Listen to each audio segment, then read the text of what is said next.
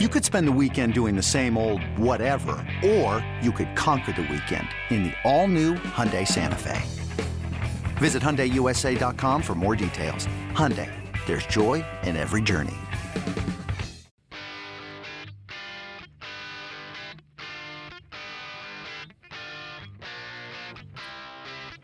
All right, we're back on the pod.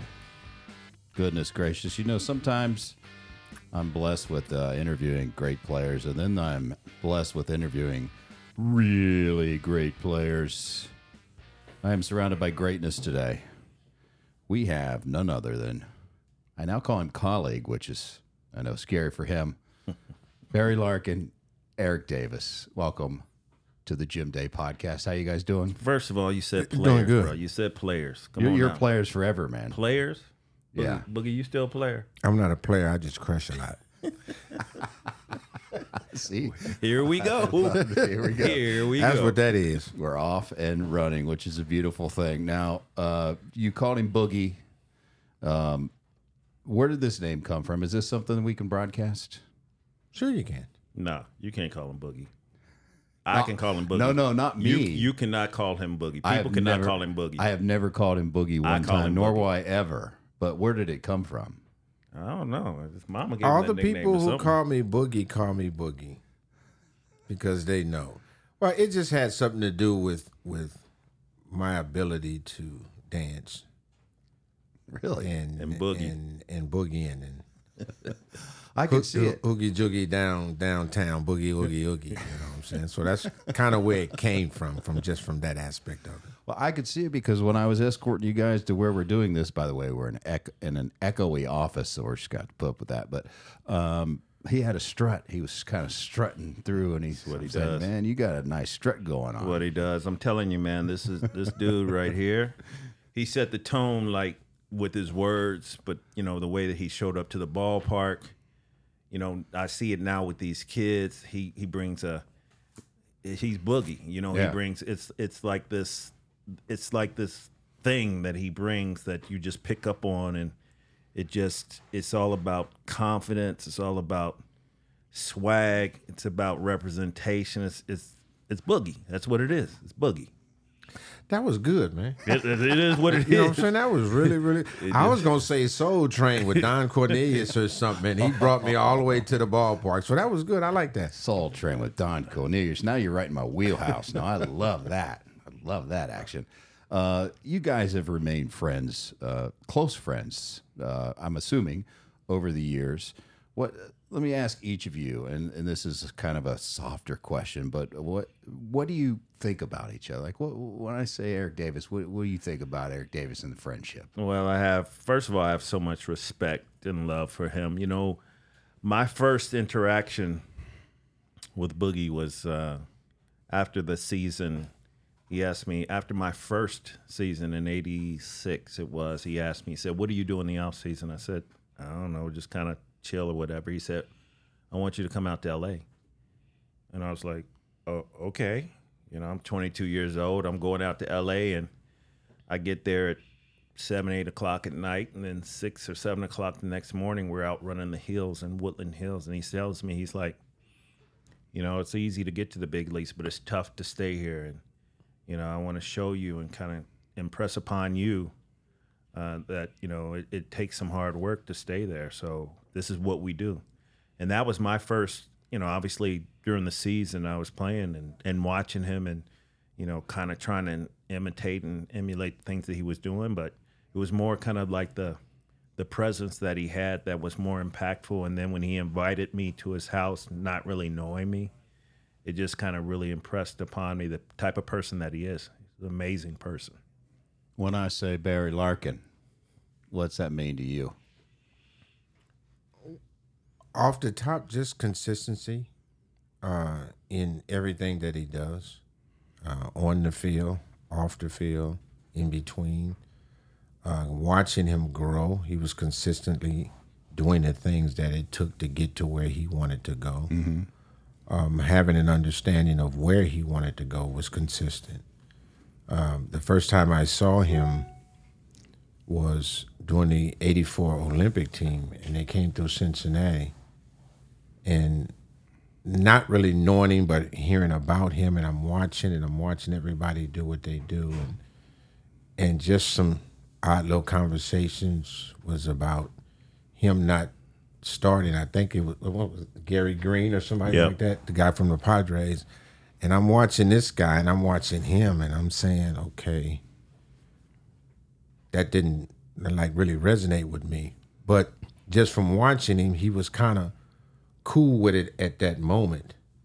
And instead of being angry at that moment, he was kind of cool with it because of just his his aura about him at that particular time. And and then when we got him and I saw a little bit of that and that what started me into the movement of I don't know if this kid know how good he is right now, but how great he can be in the future. And then watching him grow into that. Uh, you don't play 20 years. No. And then you don't play 20 years from one team. you know what I'm saying? And and be the things that he was and then watching his model of consistency and then watching him improve. And I tell him this all the time and I tell uh, to kids, college kids and high school kids that most college kids don't improve. They are what they are when you get them. And I use him as an example because he did get better. If you watch the way he was when we first got him, in conjunction to what he turned out to be, you never thought he would hit 20 home runs and be the first shortstop in Major League Baseball to go 30 30. So watching him do that lets me know that he wasn't a selfish individual or he knew it all because he was open for suggestions. And that was just his ability to want to be consistent and want to be good. Yeah. Now I look back, uh, uh, and everyone loved that 1990 team. Uh, what you guys did, how you captured the city, and I don't want to say coming out of nowhere because you guys are pretty good before that. Um, but man, people love that team and the characters on the team. Uh, can you guys talk about how it was built? That team was built because there's a lot of guys that came up through the system together. You added some pieces, but just the people that don't know how that Just from was the jump built, because street, that was Pete years Rose of the built that, making. though. Yeah, that's what I'm talking Pete about. Rose built that. Yeah. Um, because Pete was was a person who who he saw what he saw, he liked what he liked, he wanted what he wanted, and and he didn't allow how much time you had or what kind of seasoning you had in order to help us in Cincinnati. And I always say right now, I still talk to Pete. He still calls me on my birthday every day, every year, and just you have to have somebody to believe in you. And and Pete believed in me at 21 years old. And then when you saw Barry and Stillwell and Tracy Jones and Paul O'Neill and Kal Daniels, I think one year he took f- four or five rookies, and and that's just the way he was. And then we finished second, and then we had to straighten out some things. Uh, uh, you know, with Lark going from number 15 to number 11, which his chest came out when he became 1 1 and stuff like that. Heck and then yeah. moving on from Dave Concepcion was real big for us. And then Sabo coming and moving on from Buddy Bell and those guys was that and Joe Oliver. So we kind of pushed our way into that. I was I was before that, but I kind of pushed my way into center field with Eddie Milner and those guys. And then you watch these guys come, and then you started to see us kind of migrate together because I got to Cincinnati in 84 and then Barry came in 86 and Paul came in 86 or 87 and then you started to see Browning came in 85 and so you started to see our farm system really materialize. And then finishing second like 3 out of 4 years or 4 out of 5 years under Pete not being able to get over that hump and then we all know what happened in, in 89 with the suspensions and different things like that and Luke coming in and really giving us the the drive and the determination to know that we were good and it was okay for us to show it. Yeah. Yeah, that's what I. That's kind of how I remember it. It was a lot of young. We had a lot of youth on that team. You know, we did have some outliers here and there, but it was you know it was Boogie's team, and we were just kind of the young guys that we really played like we didn't have anything to lose because we all were so young at that time. You know, and you know Lou Piniella came in, and I think he was really good at orchestrating or kind of setting the tone for I don't like except lose. I don't like losing and we're not going to lose kind of concept. You know, totally different personality than Pete Rose. But yes, Pete Rose gave us all as young players an opportunity. He was he didn't really care about where you were drafted or how old you were. It was about how you play and how you get after it. And we all got after it. We all happened to be young. And, you know, he pushed for us all to be up in the big leagues. And it was very different uh, than other organizations because I believe we were about one of the youngest t- teams at that time. Now, I asked that question for this reason. You guys are working with minor leaguers as we speak, uh, which is great. I, to see you guys in Reds uniforms is terrific, and I can see how the guys are magnetized towards you, and it, which is saying something because there's a generation gap there, probably more than ever right now. But what I'm getting at is, do you see the same type of things? Like you can you can see certain kids placing them there that these kids are going to come up in the system together and they're very talented, more talented players, in my opinion, that we've had in a while. I shouldn't say we, than the Reds have had in a while. Uh, can you see the formulation of of a good team through these young kids you're working with? Well, that's kind of a difficult question to answer because, you know, we're not as involved overall. We're kind of involved in the minor leagues. So you're talking about when these kids ascend to the big leagues. Uh, you know, I don't think either one of us are really in a position to to really comment at, at too much on that because we really don't have those kind of discussions. Yeah. Are is there talent? Absolutely. There's plenty of talent. But kind of when they allow them, kind of how Pete did with us and brought up the young guys together, what they're going to do with them as far as taking them to the big leagues. uh, Yeah. we're, we're well, not. I know, I know that's not in in your pay. Yeah, grade but you right can now, see it. Um, just the talent. Yeah, you can see it, and and it's times there we fantasize when we are hop hobnobbing amongst each other in the coach's office, and we have our own little conversations about the players and what we see, and and for the first time in a long time, we've had an a opportunity to really feel good about each position in the minor leagues that could transform itself into a, in, into the major leagues. We got a chance to see what Christian Encarnacion can do. You, uh, you, you know what Ellie can do. You see what Marte can do. Now you have an opportunity for uh, Matt McLain to play second base, and then you put Stephenson behind the plate. So you have a formula to where you start to resonate and be like, dang, if this comes to fruition, you can see some similarities in how we moved. Um, the, the only one I probably say we didn't have was second base, but you saw the outfield, you saw certain positions, and then you saw them kind of move in in in an easier pace. Now, how that transforms up to what they do in Cincinnati, I have no idea. But just fantasizing, we do that sometimes. You oh, look yeah. at some of these kids, and then you see the Jay Allens and the Rece Hinds and Austin Hendricks and these guys. You be like, man, if these kids can kind of grasp it quicker, you could start to see like that whole movement, almost like the Dodgers did with say Garvey, Lopes, and Russell, and then the big red machine. How guys was there Yeah. for a long period of time. So it's fun to fantasize, but uh, but to be able to see it, yeah, you see some of those kind of things. Hopefully, you do. I'm gonna tell you one thing that I picked up on from the players. Uh, last time I was here, uh, you see some young players playing, and, and there were a lot of acquisitions, a lot of bringing in like free agents to kind of fill in at triple triple A and at the big league level. I hear young guys saying now, "Hey, when we get to the big leagues, right?" As opposed to they're going to bring out a, another player from the outside. I hear a lot of internal promotion from inside, and I think that's valid because I think the players realize that they do have opportunities, and I think they realize that they're really good. And those players that he mentioned, they have opportunities, and they are they are really really good players. Obviously, they have some seasoning still to go, but but the foundation is definitely definitely there. Yeah, I I was just watching a spring training game. There was a, a game where Encarnacion Strand was at first, McLain was at second, Ellie was at shortstop. I think it was Steer at third base, but you know that could be a, a Marte i- in the future. There was Jay Allen was in the dugout. I think Hendricks was in the dugout that day.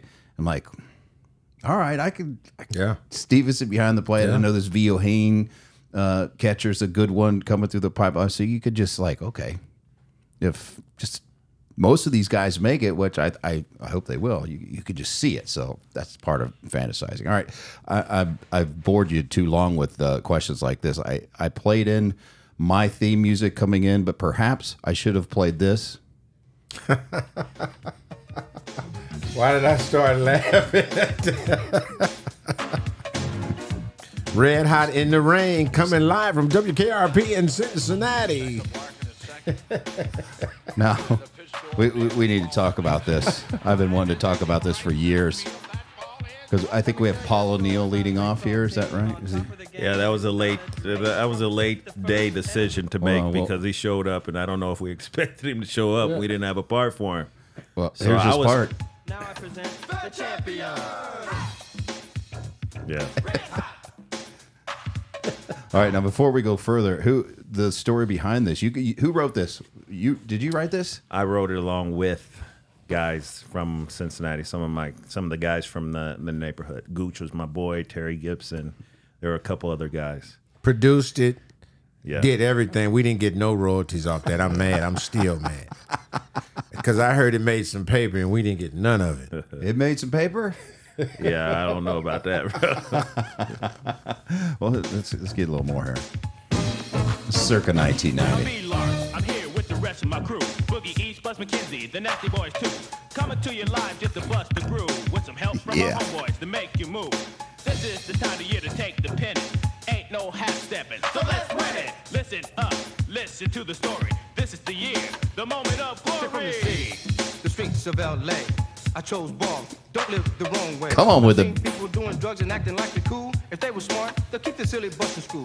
Enough of that. Don't wanna tell you what to do. Just listen up. I know you two was right for you. Back to this rap and listen what we got to say. Cause 1990, we're gonna take it all the way. Love it. All you can see in the video is Billy Hatcher doing this. he was. he was. Yeah, man, that that was that was amazing, man. I remember I was talking to Gooch, my boy, about this, and you know, we we made the comment. We were like, you know, the Super Bowl shuffle thing, bro. We got to do something like that. Yeah. we got to do something like that, man. And you know, him and Terry and, and some of his other other boys, they start putting some stuff together. Gooch lived like two two houses up from my mom and dad growing up. So we were in the basement of his house one day, and he was like, "Well, what do you think about this?" Well, Boogie's from L.A., so let's talk about. Okay, we know what my part's to be. I'm gonna introduce whatever, blah blah blah. The team. All right, let's talk about Boogie. What are we gonna do? Well, where's he from? He's from L.A. And you know, and it's like these guys are so like so like talented. They just start coming up with stuff. All right. I'm from LA, the streets of LA or whatever. Yeah. I'm Boogie you know, whatever it is. that's that's what I call that's his nickname, bro. Boogie. You got to put Boogie in there. You got to find out like that's how it happened, and they put it together, bro. I mean, it was it was amazing that creation. It was it, it was fun. It was amazing. But the crazy thing was, so go I go back to the guys. I'm like, yo, we're we're gonna do this mu- we're gonna do this music video. We're gonna do this song. Like, all right, cool. Now we got to do this song way before, That was my next question. way before Yeah. we ended up winning.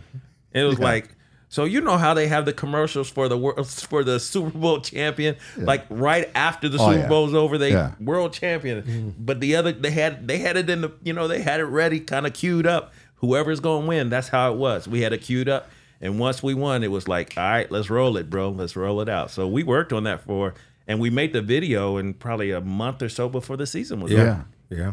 And the, the Super Bowl shuffle, I think, was the same way. They recorded it before. Yeah. Yeah, but they won. didn't have no rhythm. We had rhythm. They didn't have no rhythm. Well, not all of us. Hold on a not second. All, I, didn't looked- have no I rhythm. looked at the video. not all of now. us, bro. Uh, Myers and Dibble and Charlton looked a little stiff there. In fact, how did you did you have to talk them into? No. Were they down with it? Oh, of course, bro. They, the only one up- that really struggled was Saves. Saves, Saves really struggled with it. Been the best, so all you critics forget That's the rest. nasty voice. This is our time to shine. yeah. That's why we're busting this ride.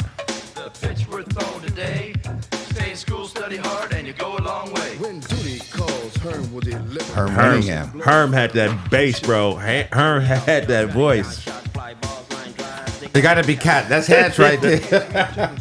when we win the pennant, there's mutual Hatch has got the high voice in this. forget your wit like a ham say. You can't touch this.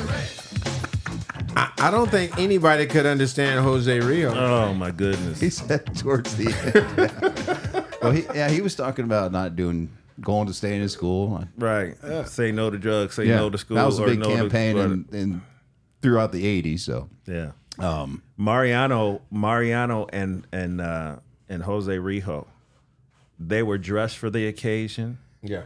I mean, they came in like they were going to the studio to lay it down on some wax or whatever they say, bro. They, they, uh, you know, they were ready to go. Both of them. Like, if you look at the video, I think they, everybody else was like in sweats or whatever. Yeah. Yeah. But them two, I mean, they were were suited, and booted. That's Yeah. right. They oh, was it was, it was straight early '90s too, because there were some real. Uh, some bright stuff going on. Yeah. There's Oh, full some high top sweatsuits. fade. There was some kid and play going on. Barry had a fade. Yeah, I sure on. did. Or you had a flat top. I had a flat fade. top, but it was faded. Yeah. Yeah. it was faded. But it's for you uh, youngsters out there.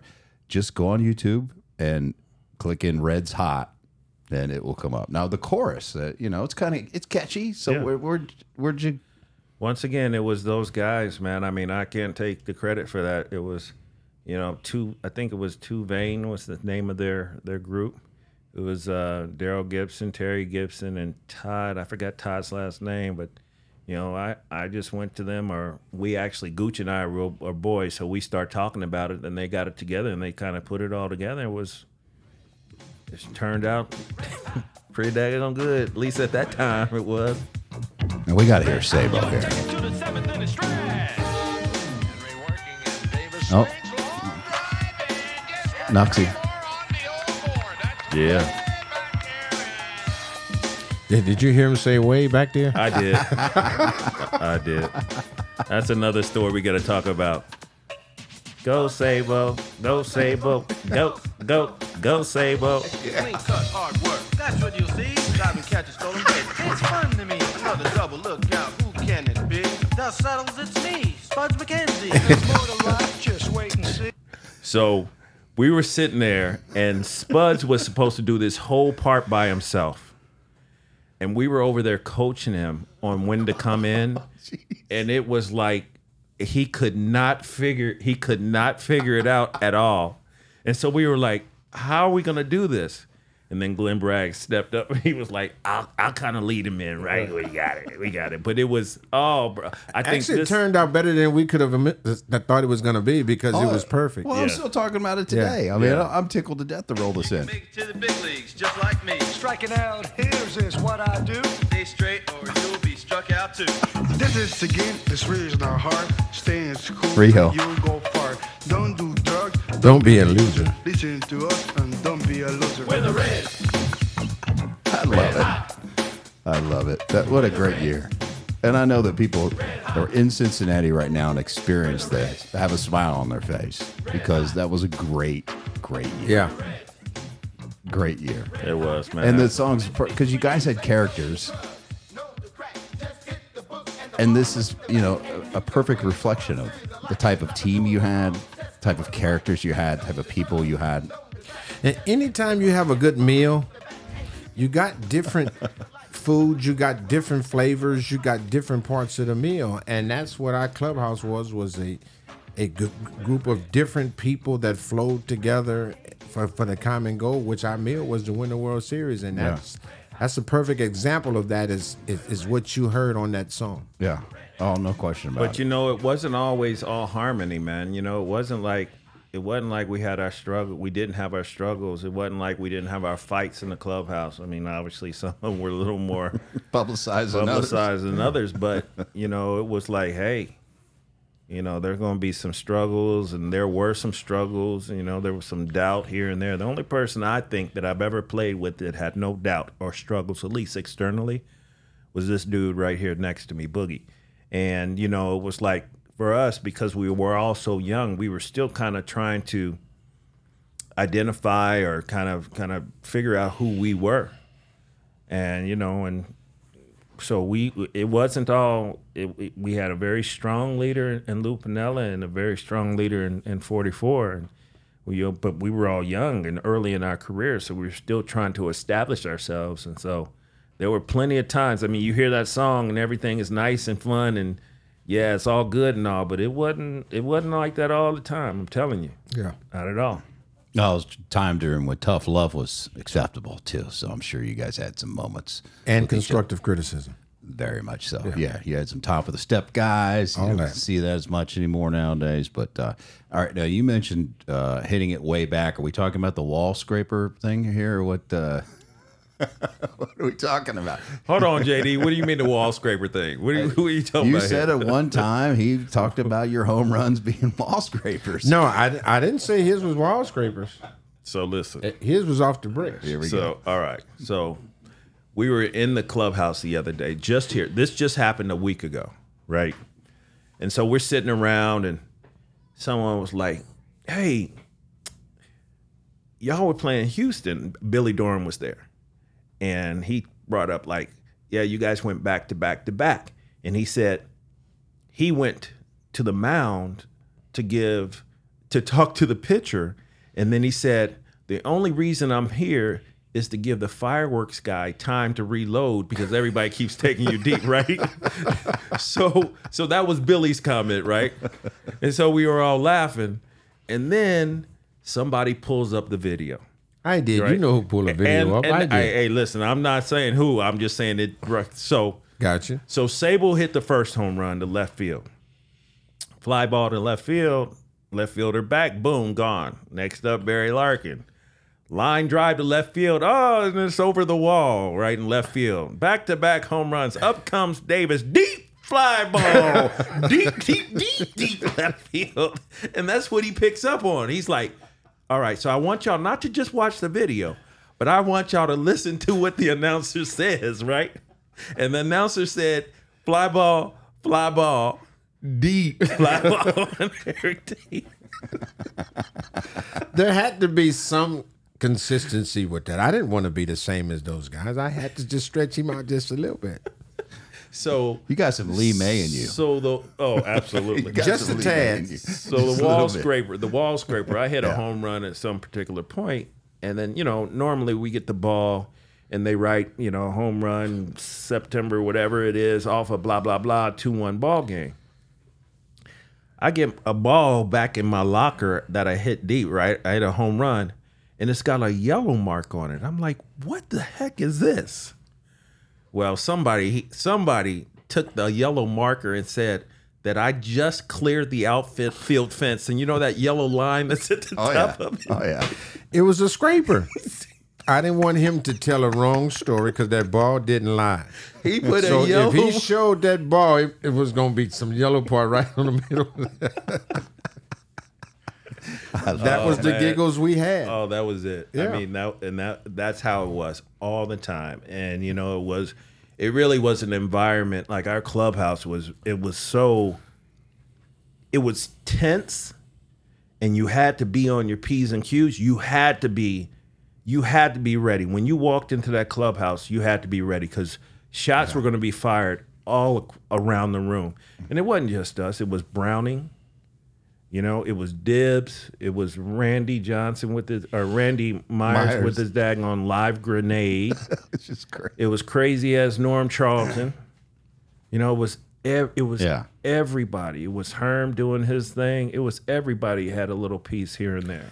I was just always felt that that laughter cured a lot of things, and and when you can make somebody that's nervous or or got some anxiety, and you can make them giggle for a little while, it it kind of at eases that tension a little bit. So that's all we did was just made sure that yeah we knew what was at stake, but more times than not, if if if, you felt the pressure, because Lou did his damnness to keep the pressure going on us all the time. I mean, mm-hmm. he'd turn over the spread. He he be in the shot. He did a lot of different things because that's just how much he wanted to win. But us being young, we was like, wait a minute, we got this. You know what I'm saying? We gonna play and stuff because we went wire to wire, so we didn't taste second place at all in the division. So we had built something about like we was expecting ourselves to win, but we couldn't like really flash it and put it out there. So so so Lou would try to keep us humble a little bit by saying we hadn't done anything yet and we are gonna lose this and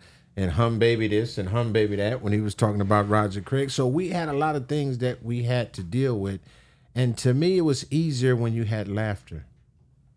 No, I don't think there's any doubt about that. And speaking of easing tension, inning one, game one, World Series, the home run. I mean, Yeah. It- it- how It big was- was, that for It- that dugout? It, was appropriate, right? It was, you know, Because it was his team and because it was his set team. the tone. It was the tone, and you know, all we heard was we didn't have a chance. Yeah. And he was in there talking about, bro, they saying we ain't got no chance.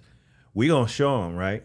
And so, you know, as young players, you're sitting there like, okay, okay, you know, I hear what you're saying. Then when he did what he did, when he hit that home run, it was like, oh, like that? Okay, now we can roll. That really kind of it was it was so appropriate it happened that way. Like they did us kind of dirty. They didn't even want to speak to us or anything.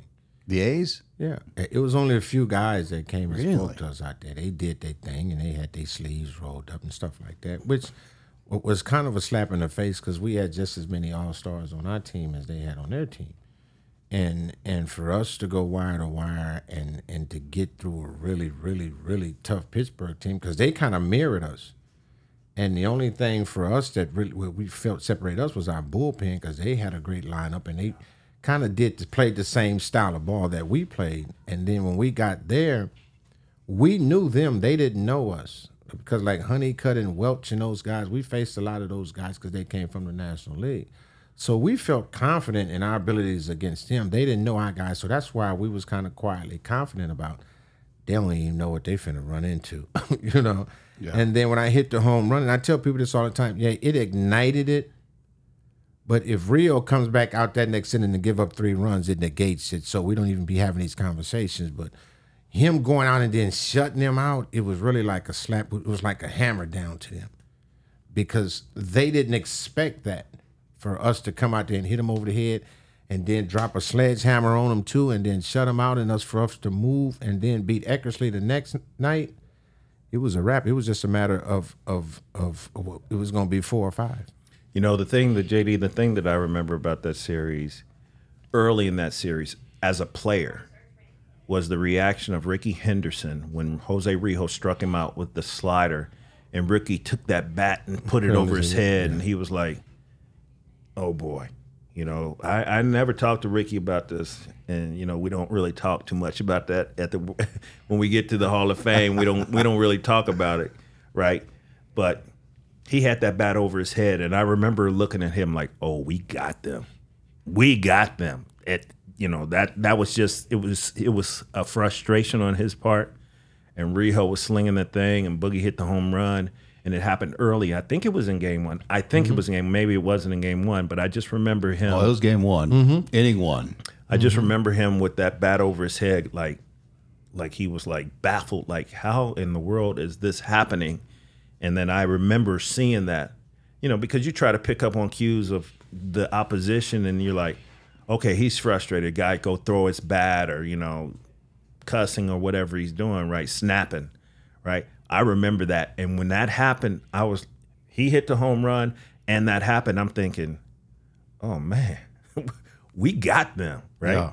And then it was over. It was. It was literally over. Well, look, look on Dave Stewart's face when you hit it. He tried to keep the stoic look on, mean look he had on his, but you could you could see in his eyes like, oh man, that was my, that was my But best it was crazy because that identical situation happened in the All Star game in Anaheim.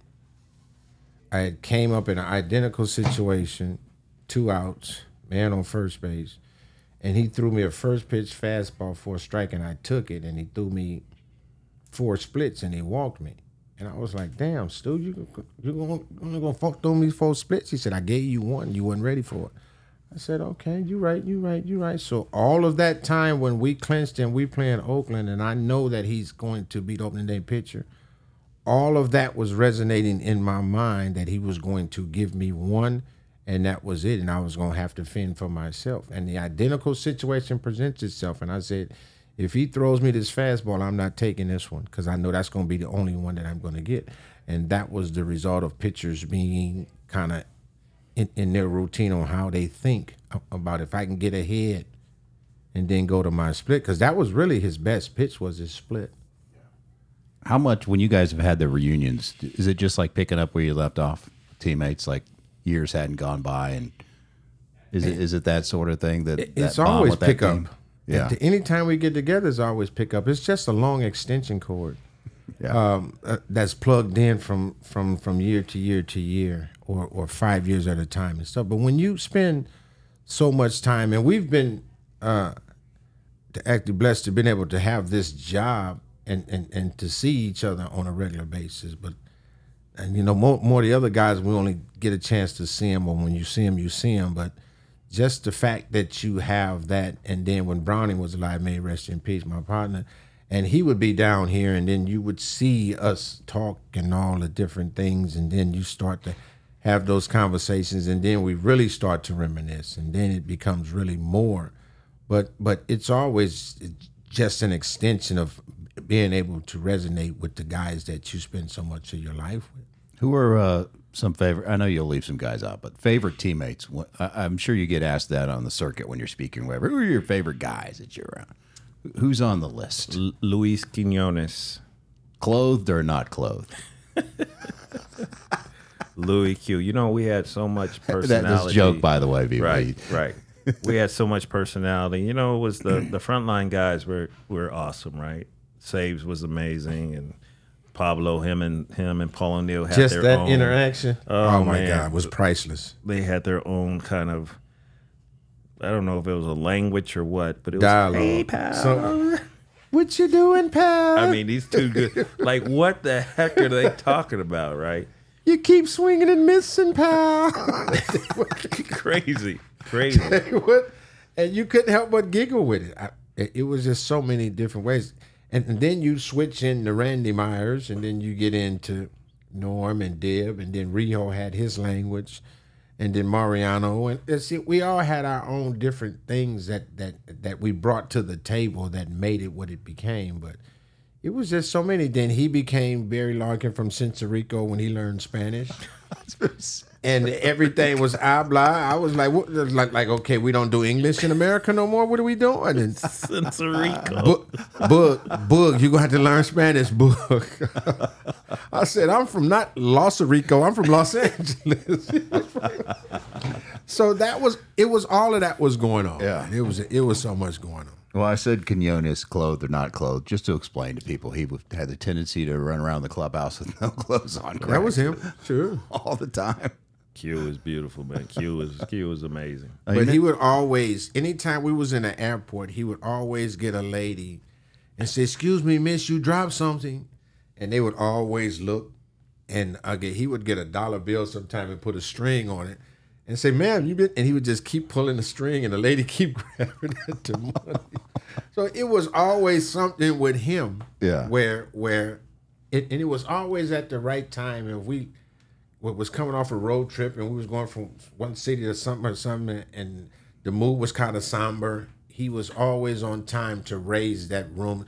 Guys okay let's forget about that game is over with. Let's get our giggle on and have a couple cocktails and do our thing. So he was always that type of guy that always brightened the mood at the right time. Did you ever get tased by Randy Myers' taser? No, like Lou did? No, he knew he knew who not to Nah. tase, bro. He he knew who not to tase. Mr. Mello, Mr. Mello's not a dumb man, right? He No. know he, he knew he he Yeah. knew who not to tase. no he wasn't gonna do that You know, one guy we don't talk about a lot is Ronnie Oester. You know, Ronnie Oester was uh, really inspirational. You know, he I don't know how much he played at that time. Mariano came in and I think kind of took over, but we were in L.A. and one of those times we were really struggling. Ronnie Oester was like, "Yo, man, we need to do something to bring this team together," and, and he kind of shaved his head bald and. Guy said that they were going to join him, right? and he he ended up being the only one to do it.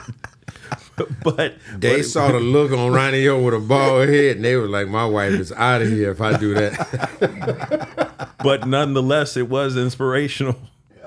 You know, so Yeah. He, he was a huge part. He was. and, and to know him would to, was to be so so happy for him to be a part of that, because he was in Cincinnati before I came, and I watched him, and he was a good player, and and he was probably one of the best second baseman hands wise that I ever seen. And Lark knows in Philly, and they know way more than I do. But I used to hear other other teams talk about his abilities to tur- turn double plays and his range and different things like that.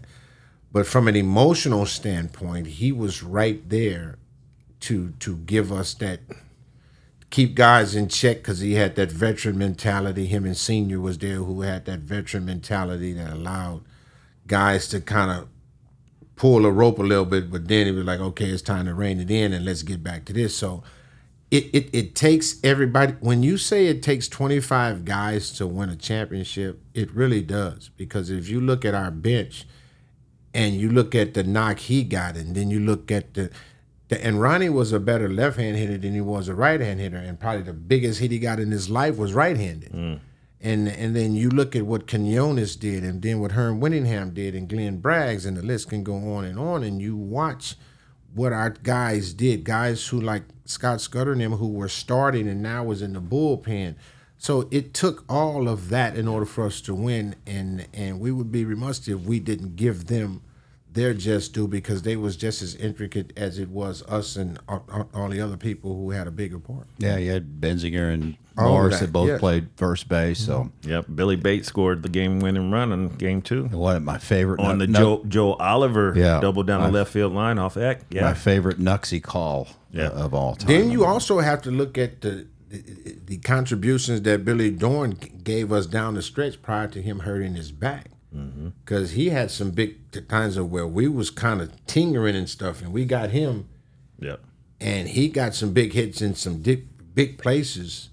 At, at the right time and stuff, because I think our league got down to four. That's when Lou was talking about the hum baby. It ain't gonna be no this, this, this. We gonna win and stuff. And I want to say Billy got some big hits in that series that helped us win those games. That put us, took us from even being up four to seven. That kind of calmed the water. So it was a total team effort from all of us. how many how many fans ask you about Lou? A lot. Like Yeah, a lot. it's a lot, right? yeah. They You love know, they was an loved it. He was an integral part of it, man. I, you know, I think the team. I really truly believe that our team took on the personality of Lou Piniella. It was, it was really a lot of, a lot of passion, a lot of passion. A little bit different than than Pete. Um, you know, Pete was like that player's manager because he played and he was right there with you. Lou was like he wanted to. He was separate. He, you know, although he did play, he was like the dictator, and this is the way it's going to go down. And I think we really needed that because at the time, as Boogie said, we had finished in second place Yeah. three or four other five years, right? And prior years, and it was like we need something to get over the hump. And you know, it, we were kind of the same players. We had a few guys here, they're different, but different leadership, different voice. And I thought Lou really provided that for us. It was a lot of us that was skeptical though. Um, but I would say what really made it easy for us was we had a lockout. And and we only played like two weeks or something and and the season started because that was the first year we opened up on the road. We had all always- Houston, right? You Yeah. opened in Houston. but but the first game we played, we played like seven innings or eight innings, and then because we had to get ready, mm-hmm. and the guys who were fighting for a job, they were playing B games, and we were out there, so we had to come together really really quick. It wasn't a a six week honeymoon to try to fill out Lou or fill out the coaching staff or whatever. We had to hit really hit the ground running. So I, I, I would really say that that helped us focus in on on the game and really not Lou and what he was all about, because that was the first time Pete didn't throw no no no bases like him and swear outside of the little incident he had with the umpire, but. Like Lou caught us by surprise. a lot of a lot of the things we were like, man, this dude is crazy. What we gonna do with him? So we glad we got that down the line and not early because we might have kind of kind of kind of looked at him sideways, like, man, he on the sauce real quick, man. What we gonna do with him? You know what I'm saying? I remember when Lou came to Cincinnati, you know, everybody was like, yo, Lark, do you know who this new manager is? You know, because like Boogie said, we had a lockout. And then, you know, it was like, oh, okay, we're to start, right? And Lou, I just happened to be in Cincinnati uh, when Lou had his press conference. And I met him. And normally, you know, it's like, okay, hey, let me talk to you about the team, this, that, and the other. There was none of that with Lou. So, like Boogie said, it was like he came in and it was like, okay, this is the way we're going to do it. I don't accept losing. We're not going to lose. Let's get to work. And it's like, okay, it was as I said, it was uncomfortable. There was tension, mm-hmm. right? It wasn't like a, it wasn't like a a comfortable feeling in the clubhouse. It was love. It was good. It was you know a, culture of winning, but it was not. There was tension. I'm telling you, there was tension there, bro. And I feel like that's what helped us get over that hump because we there was no happy to be there. It was happy to have an opportunity, but you better do something with this opportunity. Oh, I love the sense of urgency. I wish it was around all the time, but I think it breeds success. But man, this is a, this was a treat. I'm not going to keep you guys any longer. I've kept you longer than I said I would. Uh, but I think the fans appreciate. It. I know this is the middle of your day and can be a pain to do some of these things, but I know the fans are going to appreciate it. They're going to love this. So I appreciate the walk down memory lane. Now You hold were- on. Now hold on, JD. Since we got him on the mic, since we got him on the mic, Oh, I love this. I have always, always dreamt about having an opportunity to work with this dude who did so much for me in my career, right? Just kind of allow people to kind of get inside like our relationship, right? So so a couple Please things take, happened. take bro. over, Barry. Come on. a, a couple things happened, right? So Boogie and I were scheduled to do during the Reds Fest, scheduled to do this talk, right? And then, you know, we get out there, we start talking, the juices start flowing, the memories start coming, and we start telling stories. And we told stories, and we probably were supposed to be there for an hour. I think we were there for like two hours Yeah. or so, and just telling all these different stories. But one thing that this guy does is he imitates hitters, Oh, the best. unbelievable. Like everybody's batting stance. Yeah. We have somehow got to get him in a platform where we can show that about him. Oh, I've got the platform. and then and then he does the call. This is where I'm going. Of Vin Scully. He grew up listening to Vin Scully, and he has an amazing Vin Scully call. So when he came up to the booth last year in Cincinnati, and he was there, I kind of threw it at him like off air. I'm like, Boogie, come on, man, do your Vince Scully. He's like, Nah, man, I can't do that. I can't do that. I can't do. But I'm saying that today because we're gonna have a whole bunch of There time. There has where to you- be a setting for that, man. I gotta be on is a scripted perfect with setting. that. No, it's not. I have to be. See, anytime you go in the booth, right? he has all his information and he knows the players and he knows the play by play. Just give me the lineups and let me look at them and let me watch what they do, and then I'll get into the game and then I'll get into that. But what what I really would just do is is is just say one little quick one about how he talks about Barry Larkin when he be talking about Barry Larkin. And and he has such a charismatic way of of how he was doing it.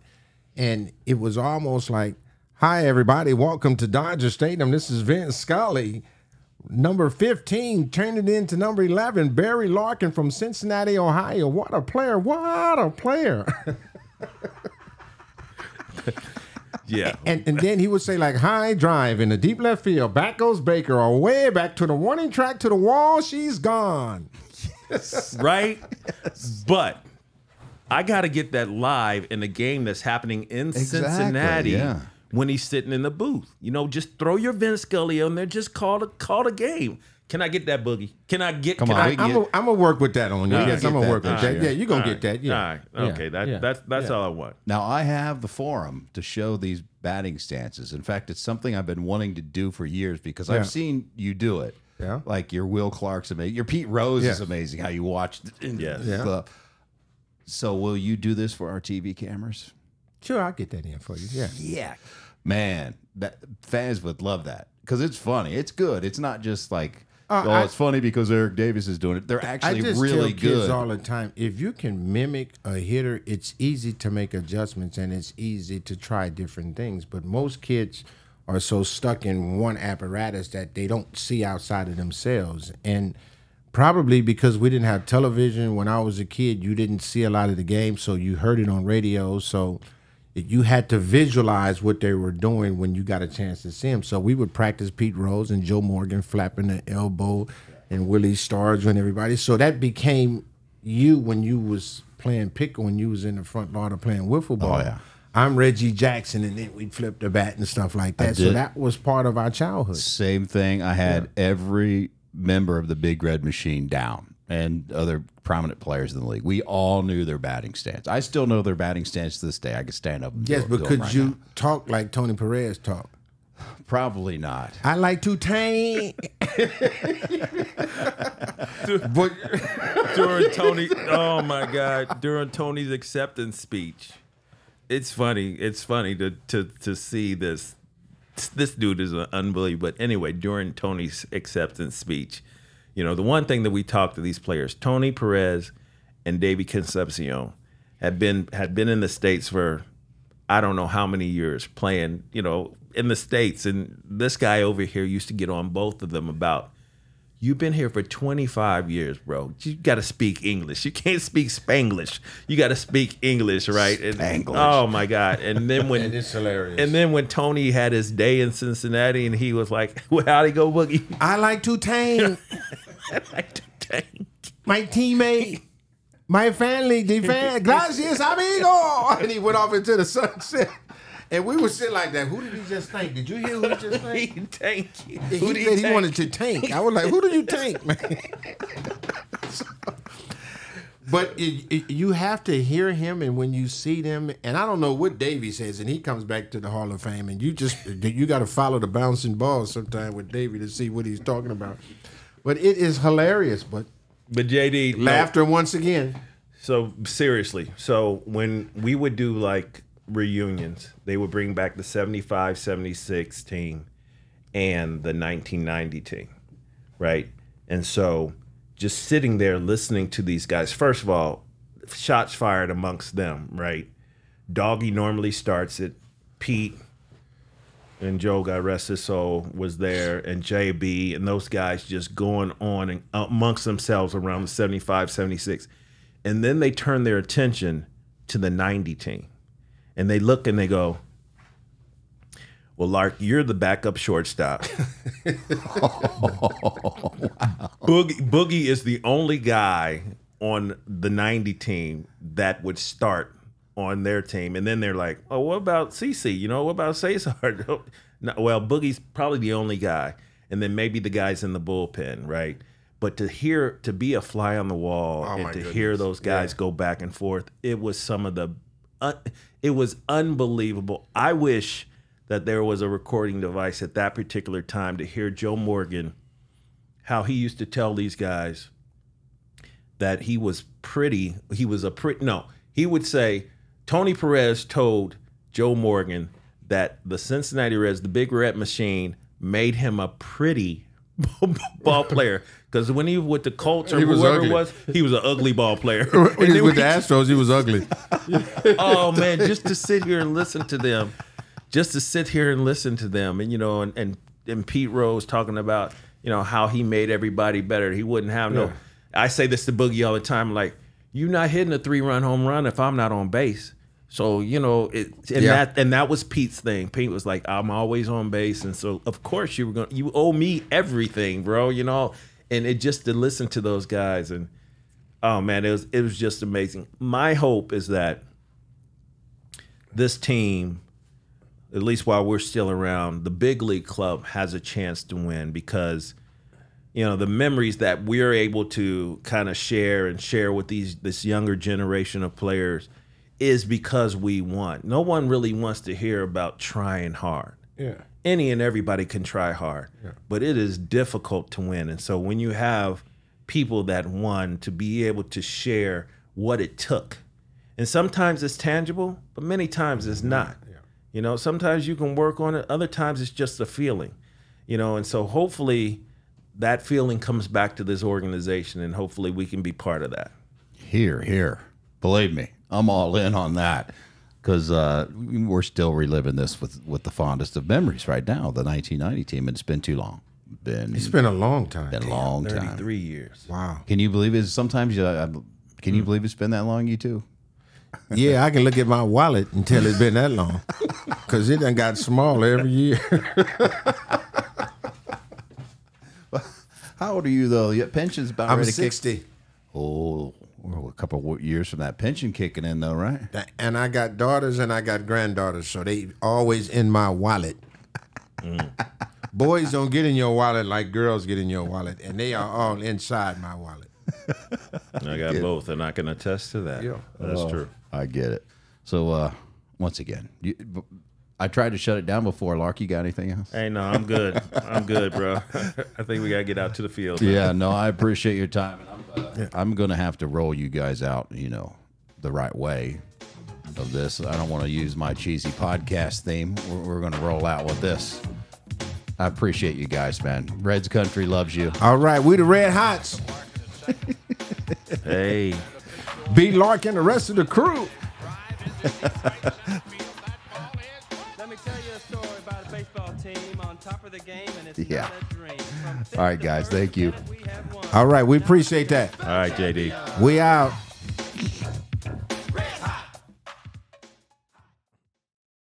It's blazing hot outside. You get in your car to turn on the AC to get cold air pumping, but it blows hot air out. This issue is commonly caused by low refrigerant due to leaks in the AC system. You want an easy, all in one solution that will restore the cold air in no time. AC Pro Recharge Kits. Make restoring cold air easy for even those with zero DIY experience in less than 10 minutes. Save time and money versus going to a shop by picking up an AC Pro Recharge Kit today. Be a pro with AC Pro.